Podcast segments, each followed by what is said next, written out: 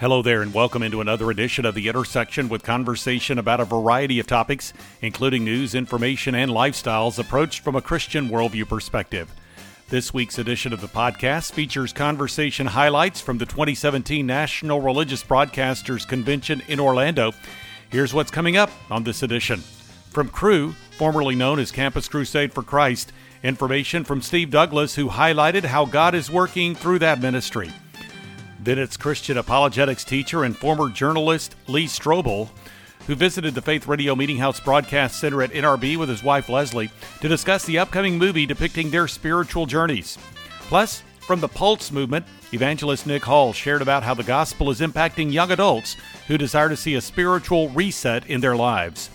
And on this edition of The Intersection, from the NBA's Orlando Magic, Pat Williams visited with me at NRB 2017 and discussed the intersection of talent and passion. That conversation material will be followed by Jeremy Dys of First Liberty, who outlined some of the dynamics of a case involving a former Marine Corps Lance Corporal who faced legal action because of her posting of scripture at her workstation. Finally, from Proclaiming Justice to the Nations, it's Laurie Cardoza Moore bringing to light the importance of Christians standing with Israel and information contained within a film the organization has released. This is the intersection of production of the Meeting House. I'm Bob Crittenden. Steve Douglass is the president of Cru and Campus Crusade for Christ International, moving into that position to succeed the late Bill Bright, who founded the ministry along with his wife, the late Vonette Bright. At NRB 2017 in Orlando, Steve Douglass visited with me to discuss how God is at work through various outreach efforts of Cru. Here's some material from that conversation. Campus Crusade for Christ was founded in 1951 by a businessman. God gave him a vision. I mean, a specific vision where he pictured the entire world receiving the gospel and that he was supposed to be a part of that. Not all, but a part of that. He started on the college campus at UCLA, and the first year they saw 250 people come to Christ. That was a little encouraging. And for the first 10 years, we zeroed in on the college campuses. But the vision was reach the campus today, reach the world tomorrow. It never was just to reach the campuses. And so we, we had our first country we expanded to still in the 1950s. 1960s, we expanded in terms of the types of ministries, like um, uh, we started a lay kind of ministry, a military ministry, ministry to athletes, music groups. In fact, the first music, music group was called the New Folk. That I'd tell you something about the generation. I remember when they came to town when I was in school at Boston it was incredible. We had a thousand or fifteen hundred people, and we'd never seen a crowd like that. So, and that's in the '60s.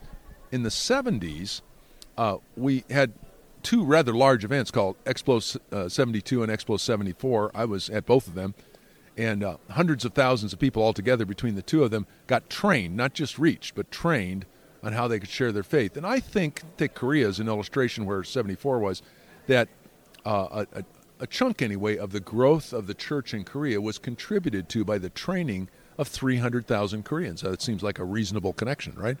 And the church tripled in Korea over a period of about 10, 15 years, right in that zone. And then uh, at the end of the 70s, the, probably the landmark thing that occurred was the first showing of the Jesus film. And the Jesus film is now, if I could fast forward, translated in 1,500 languages, shown in every country on earth on the ground, now, not, not digitally just. And uh, and is actually plans in place to lip sync into every language over 50,000 and then do a single voice narration in every other language. And in fact, there, there's some miracles that are happening. I'll just give you this one story. Some of our workers were in a very dangerous part of the world and they um, got, got lost. And so they stopped to try to get their bearings. And out of the nearby grove of trees, this man ran out and said, and said, You were the ones, you were the ones. And that, oh, we are in serious trouble. Okay, you didn't want to be the ones in this part of the world.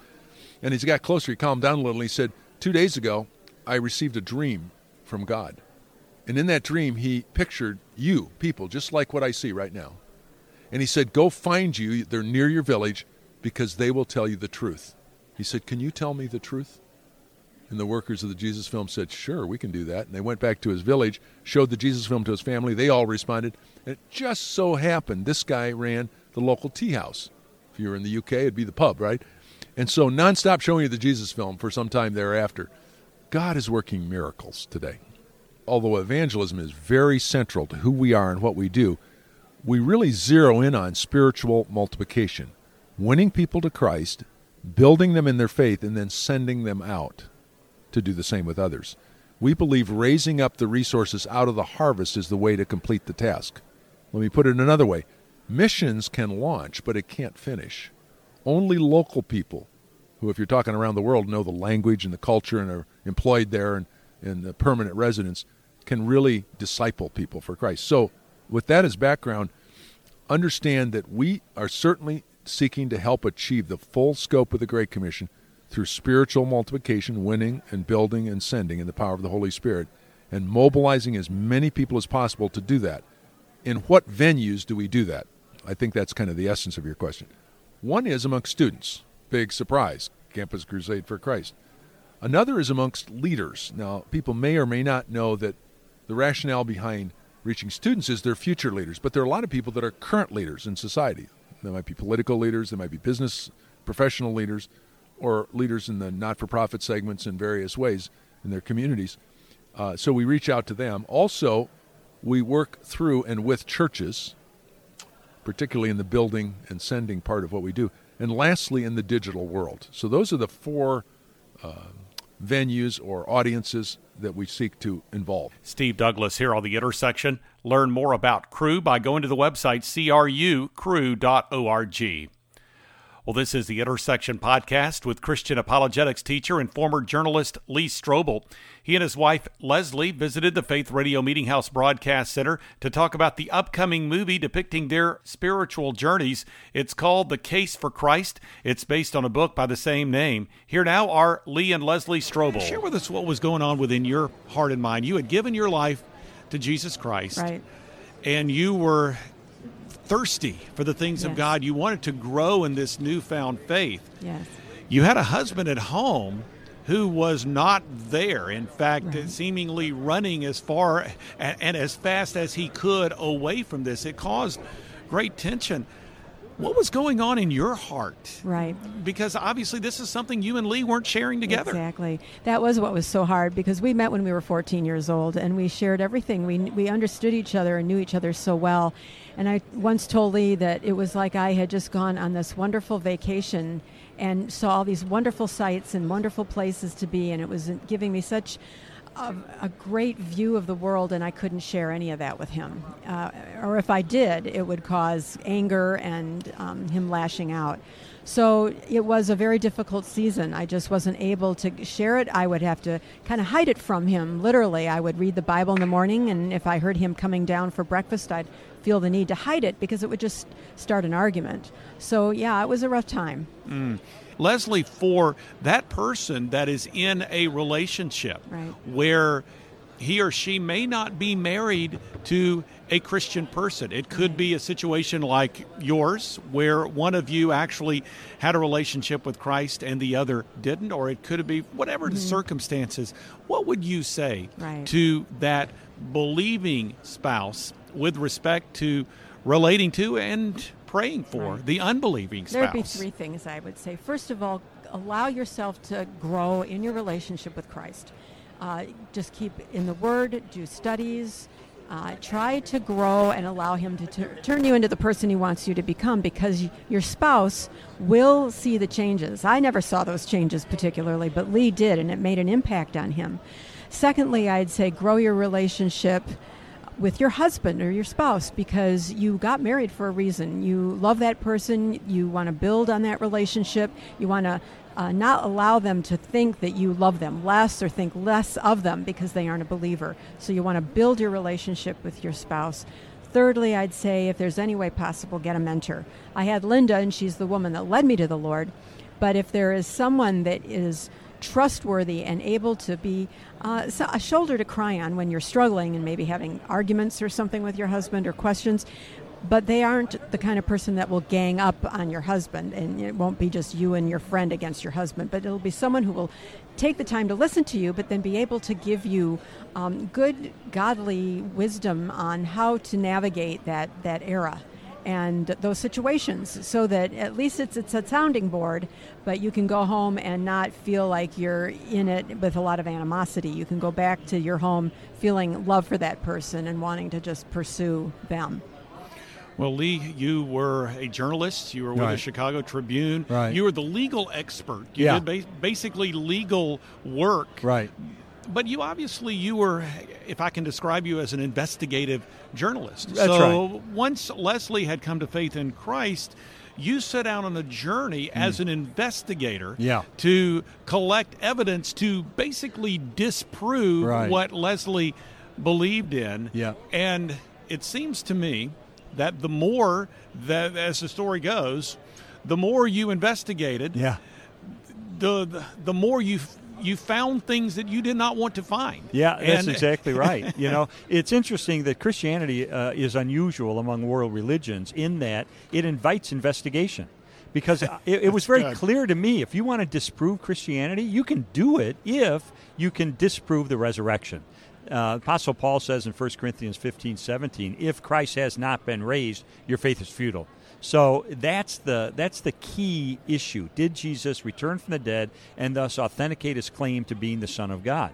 Well, I thought I could disprove it, but what I found is the historical evidence for the resurrection, for the early accounts, too early to be mere legend, for the empty tomb that even the opponents of Jesus admitted was empty, to the nine sources we have inside and outside the New Testament that confirm and corroborate the conviction of the disciples that they encountered the resurrected Jesus. Uh, there is a strong historical case to be made that Jesus not only claimed to be divine, but he backed that up by returning from the dead. And that's what I ultimately di- uh, uh, discovered through my investigation. Lee and Leslie Strobel here on the intersection. Learn more about the film in theaters April 7th by going to the website thecaseforchristmovie.com. Well, the intersection continues now with Nick Hall. He is an evangelist, the founder of the Pulse movement, and the author of the book Reset Jesus Changes Everything. In our conversation at NRB 2017, he talked about how the gospel is impacting young adults who desire to see a spiritual reset in their lives. This is Nick Hall now. Yeah, I think uh, millennial generation is really looking for something that's authentic and real. Uh, they're looking for something that's their own, right? Not something that's sugar coated. We're not looking for plastic smiles. Uh, don't tell me everything's going to be okay, right? I mean, we want to hear. Uh, tell me about how this faith matters in real life. Uh, it matters with my broken home. It matters with my relationship. It matters matters with my self harm. Um, how does Jesus relate to those things? And so, I think uh, I think one thing that, that we've really just seen is just that passion for authenticity and passion to truly encounter Jesus and follow Him, no matter what it means, no matter what He says. Um, I think we would rather have uh, a faith that is going to impact every day of the week than just be a Sunday Christian. And so I think that's one of the really exciting things about this generation is that they really are longing for a true expression and uh, they really want to get their hands dirty. They want to get their feet wet. They want to live out the message. You know, being fake is a very uh, not not what we want. You know, it's like man, I just we all know what it's like to filter every picture we have. We don't want to live a filtered life. You know, I don't want to have a filtered faith. Um, I want to be sold out to Jesus, and so I think that's what we're tapping into and seeing God is really just stirring this generation, and we really do believe uh, this is a revival generation, and so that's what we're going after. Well, you've written a book. You wrote it shortly before an event that you were involved in called Together 2016. And the book is called Reset Jesus Changes Everything.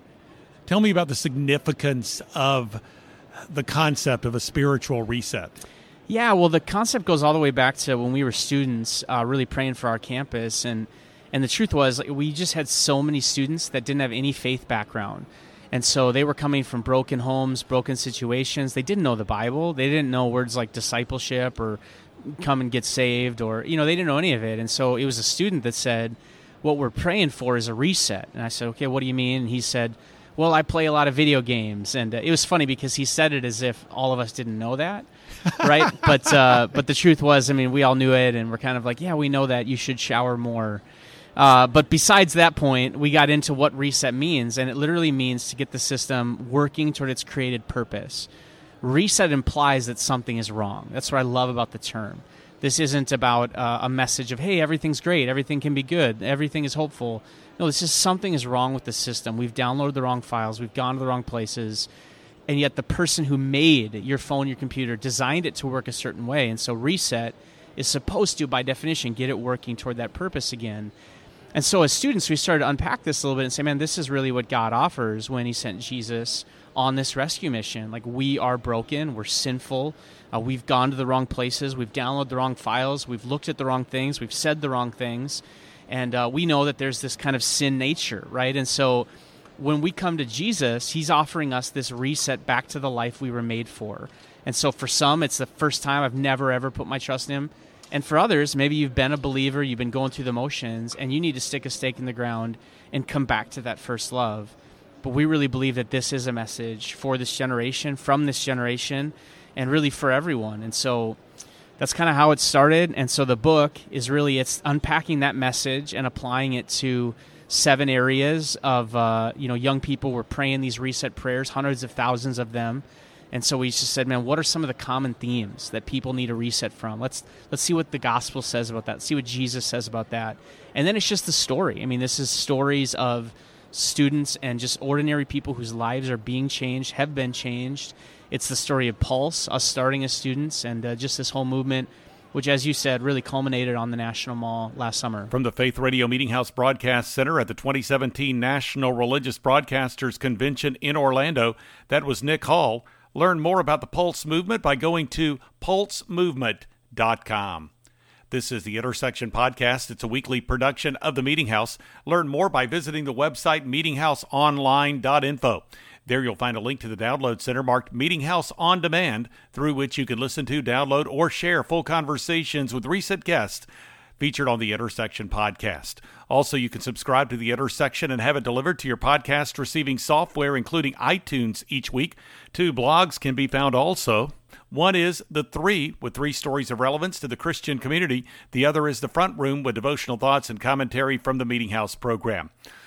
And you can follow me on Twitter and access the Meeting House Facebook page. Video content is accessible also. Again, that website address is meetinghouseonline.info. Well, in Orlando at NRB 2017, the senior vice president of the NBA's Orlando Magic visited with me. His name is Pat Williams. He has written a new book called The Success Intersection What Happens When Your Talent Meets Your Passion. With some insight, here now is Pat Williams. It's a book really challenging people to examine their lives, figure out as young as they can uh, where are you gifted? Uh, what talents do you have? And, and listen, we all have talent in some area.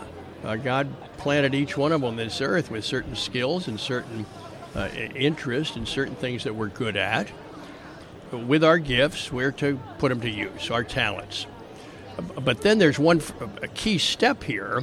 Uh, you've got to have passion for what you're doing, or it's not going to really be effective. And so that's why I think talent and passion, you know, go arm in arm. And so when they intersect, when they cross over, I think you've really found, Bob, the the, the secret to having a fulfilling life. Um, and, and, and then developing those talents. Uh, never stop working at it and, and improving your talents. And your passion, when you get good at something, Bob, is going to go right with you. You're going to be excited about it. You're going to be enthusiastic. Uh, you're going to have great energy. And uh, when those two come together, Bob, you've got you've got dynamite mm. going on. Well, and and I would imagine that you have some mismatches that are out there. You have people that have talent, they can do stuff, but they're not particularly passionate about it. Then you've got people that have real passion for things, but they may not have the, ski- have the skills, particularly good at it. Yes, you know, and there are people that that are maybe trying to attain success in one particular field, and they just don't have. I mean, God hasn't gifted them in that way. They they don't have that skill set. So, what would be your advice or your counsel to someone as far as finding some compatibility between these two elements of passion and talent? Bob, I think that's where parents come in or grandparents. I, I know coaches and teachers come in here, uh, youth workers, uh, where they can sit down with their children and say, listen, I see some real skills here in leadership, for example. Or, uh, Mary, you know what? I love the way you write.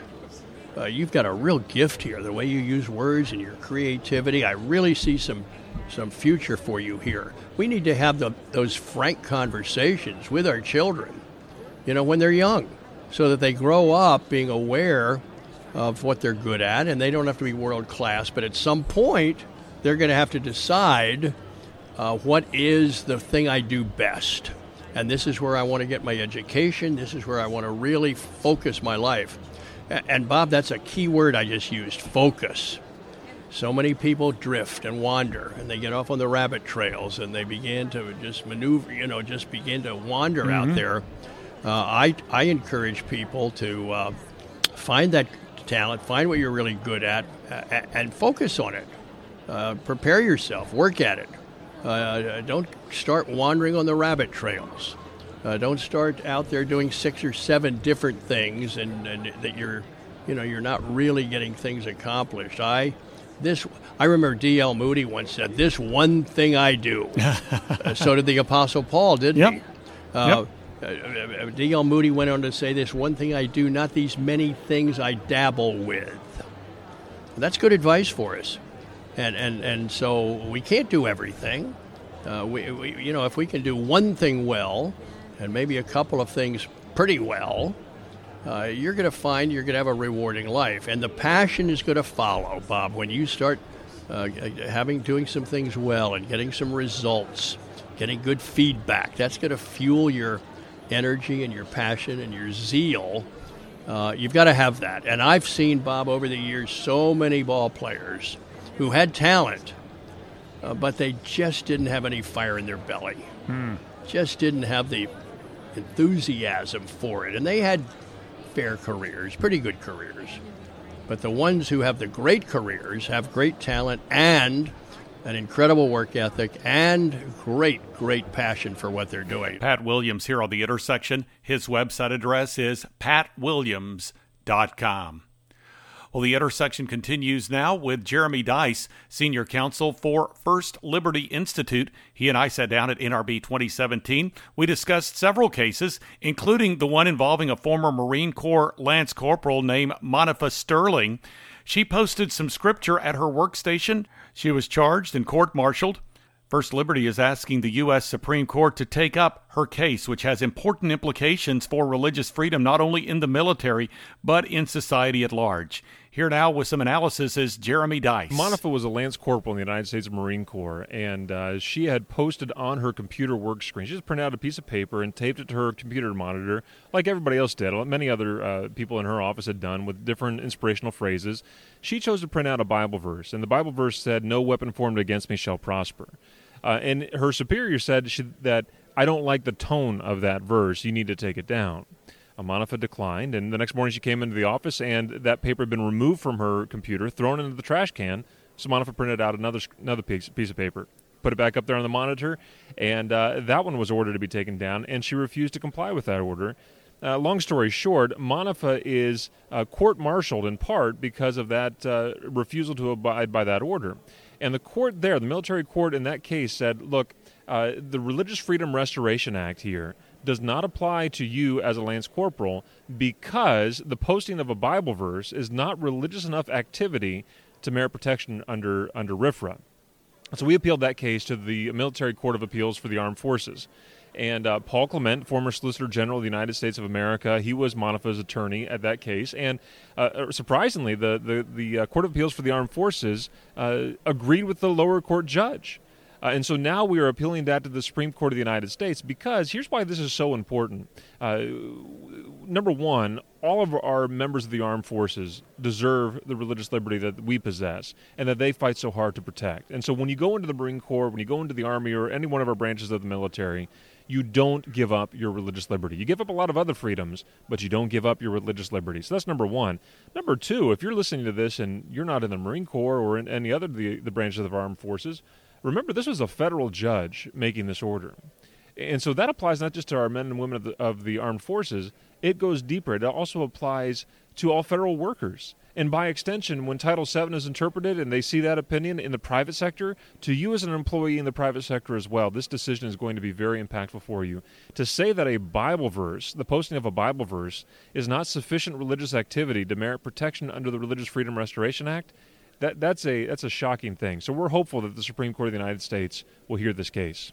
And I wanted you to dig a little bit deeper when we talk about this uh, circuit court, the the the military's, I guess they're the military's highest court, ruling against Monifa Sterling. So when it says that her posting a scripture verse is not religious enough to warrant protection under RFRA, how do you respond to that? Well, I think the best way to respond to that is number one, to appeal it to the Supreme Court of the United States. Now, keep in mind, there are 10,000 appeals every year to the Supreme Court of the United States, and just about 1% of them actually are heard by the Supreme Court itself. And so, w- the other thing that I think responds well to that is that there are now seven different amicus briefs that have been filed urging the High Court to take this case. Now, that may not be, mean much to your listeners, but put it this way most of the cases at this stage that are just asking the court for review don't even receive one friend of the court brief asking the court to take the case. We've now had seven. Seven, uh, that includes uh, 35 members of the, uh, of the House of, of, Congress. It includes the last uh, military religious liberty case, Dr. Simcha Goldman, uh, who heard his case in the 1980s. He's now asked the court to say, look, it was important for me then, it's important for our service members now. Uh, we've had a, a, a, lieutenant colonel who's a Sikh in the, in the Army. He's, he's taken the side to say, look, this is an important religious liberty case. and all kinds of other professors and, uh, and uh, leading uh, lights of the religious liberty world they've weighed in and say, look, this is so vitally important that if this decision is allowed to stand at the Military Court of Appeals for the Armed Forces or below that, it's going to have a tr- detrimental impact upon our service members, our servicemen and women, and it needs to be overturned. We are very encouraged by the fact that these several different court of, or, um, amicus briefs have been filed now, and we hope that the Supreme Court of the United States will, in fact, take this case and, and rectify the wrong that's been done to Monifa. Jeremy Dys here on The Intersection. Learn more by going to the website firstliberty.org. Well, finally, on this edition of the Intersection podcast, it's Laurie Cardoza Moore the president of Proclaiming Justice for the Nations. In our recent conversation at NRB 2017, she talked about the importance of Christians standing with Israel. She also discussed the movie Boycott This, featuring comedian Brad Stein. Here's Laurie Cardoza Moore. We hired a star, a comedian, Brad Stein, to actually go on a trip to Israel to find out what the truth was on the ground, but to use satire and wit to tell this story because this is a, a difficult issue and it's been very um, it's a, a, a, tumultuous issue. We've seen the violence that's that's happened over the land issue. And is Israel really an apartheid state? Are they mistreating the Arabs, the Palestinians in Israel? And so he went on. We took Brad on a journey to personally find out the truth. And he interviewed people that live in Israel Israelis, Arabs, Palestinians, um, Christians, Jews. And it was amazing the information that he found that the narrative that we hear so often in the mainstream media and even pushed by some Christian denominations is a false narrative. We ran into Palestinians who love living in Israel under the Israeli authority. There's a portion of the film that we call the, the Tale of Two Cities we focus on the city of Bethlehem and the city of Nazareth because those are two cities that Christians can relate to in Israel through their Bibles the city of the birth of our Savior Jesus Christ, and then the city where he grew up in Nazareth. However, since 1993, under Oslo, the Palestinian Authority has governed that region, has governed Bethlehem. Since 1993, since Oslo, over 80% of Christians have fled Bethlehem. Why? Because they are being persecuted by the Palestinian Authority. But that's not the narrative we hear. If we go to Nazareth, a city 70 plus miles north of Bethlehem, a city that is governed by the Israeli government, you have Christians and Jews and Muslims who all live together side by side. They're not the Christians are not being persecuted in in Nazareth. So that's a story that most Christians don't hear most of the world doesn't hear because the mainstream press has a separate narrative or a different, a false narrative, or as the president would call, fake news narrative. So, what is fueling this narrative? Why is it that Israel has become so disliked by many in the world community as you see it? It's the same old hatred, anti Semitic hatred. It's the hatred of the Jews that goes all the way back through time. Unfortunately, in modern times, we can remember what happened in, in Germany with the Nazis, with Hitler. You know, Bob, before Hitler started to exterminate or murder the Jews, he started with a boycott. He delegitimized the Jewish people in the community by telling people, by telling Germans, do not buy from Jews. Well, here we are in 2017. And it really hasn't changed because now Israel is the Jew among the nations. And so now the focus is to delegitimize the state of Israel by accusing them of being a, an apartheid state. Where in Nazi Germany, they used the old tropes, the whole protocols of the elders of Zion, the lies that the Jews were were uh, murdering children and taking the blood and baking the, uh, their matzahs with the blood. They were they blamed the Jews for um, throughout the centuries for the Black Plague and all kinds of illnesses. We can look throughout history. Unfortunately, Bob, through Christian history, and we can see that during the time of the pogroms, during the time of the Inquisition, during the time of the Holocaust, it was Christians who participated in killing the Jews because they have believed this lie that God is done with the Jewish people because of their rejection of Christ. And if if we read again the whole Bible, God has a plan and a commitment to Israel. He is going to fulfill that commitment to Israel, and we play a role as Christians, as Gentiles, as, as the, the prophet Isaiah said in chapter 60, that in the latter days the Gentiles would come to the Jews carrying their sons and daughters on their shoulders, bringing them their gold and silver. There's another prophecy that talks about how in the last days the ten men from the nations will grab hold of the tzitzit or the hem of the garment of a Jew and say, We want to go with you because we know God is with you. That's in the last days. And that is happening today. You see more and more Christians who are starting to reconnect to the Hebrew roots of the Christian faith. They're wanting to go back and study the Bible from a Hebraic context. Laurie Cardoza Moore here on The Intersection. Learn more through the website pjtn.org. Well, that just about does it for this edition of the Intersection Podcast.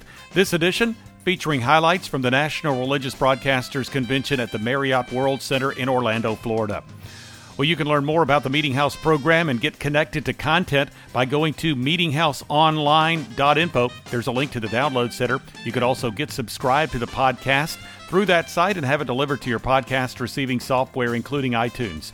Two blogs are accessible. One is The Three, with three stories of relevance to the Christian community. The other is The Front Room, with devotional thoughts and commentary from the Meeting House program. You could also follow me on Twitter and access the Meeting House Facebook page you can also get connected to video content. Again, that website address is meetinghouseonline.info. Thanks for joining me for this edition of the Intersection Podcast. I'm Bob Crittenden.